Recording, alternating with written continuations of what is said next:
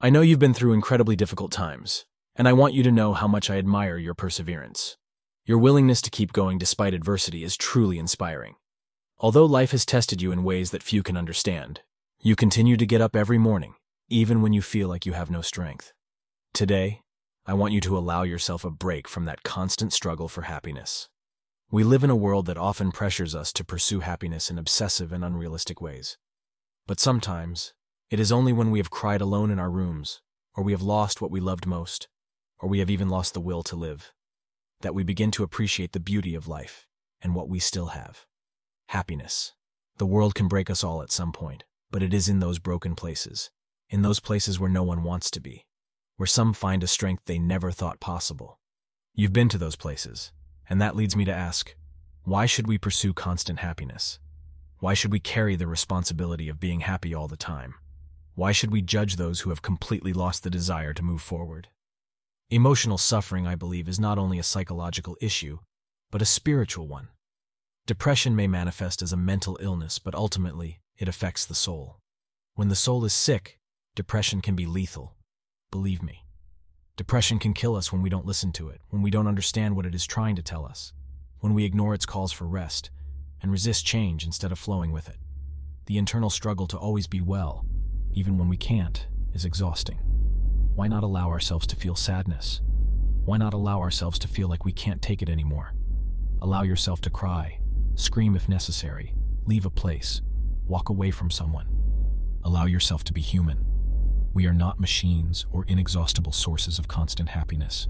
We are not perfect, and we should not strive to be. Stop looking for positivity where it doesn't exist. Stop resisting and allow yourself to break. You've been strong for too long even when you didn't even want to be. You've given everything you had, even when you thought you couldn't take it anymore. Allow yourself to fall, accept defeat, and stop thinking that by doing so you are failing. Let your feet touch bottom if necessary, in that dark place where it seems that no one listens to you, where silence, loneliness, nostalgia, and sadness reign, where you feel small but your heart is big. Allow yourself to be vulnerable. Cry if you have to. Laugh or just wave that white flag. Rest and take your time. Free yourself from your own toxic thoughts. Let them go. Stop blaming yourself for what happened, for what you lost, for what you did wrong. Stop being your own executioner. You don't deserve to punish yourself for what has already happened, much less for what has not yet happened. Ask for help when you feel like you can't do it all yourself because, honestly, no one can. Recognizing our vulnerability does not make us smaller, it makes us bigger than our problems. Do not be so hard on yourself. I know you've been angry, even with yourself. You have broken peace with yourself, and you have not been able to forgive yourself. But maybe you feel this way because you are afraid afraid of change, of the unknown, of repeated mistakes, of not being able to forgive yourself.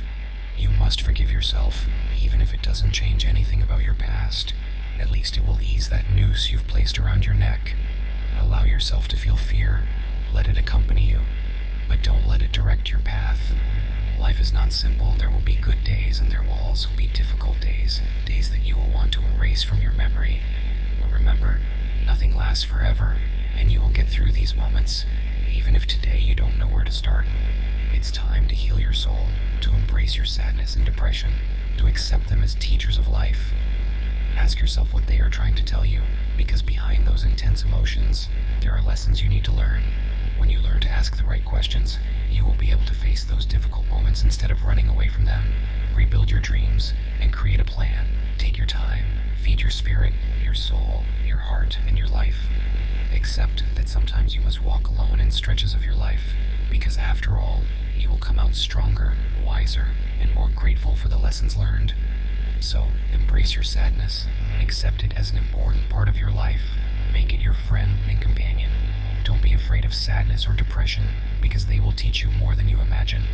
This is what I wish for you, now and always. Thank you for listening and allowing me to share this message. And if you ever feel alone or alone, remember that I am here with you. Imagine this warm and strong hug that I offer you.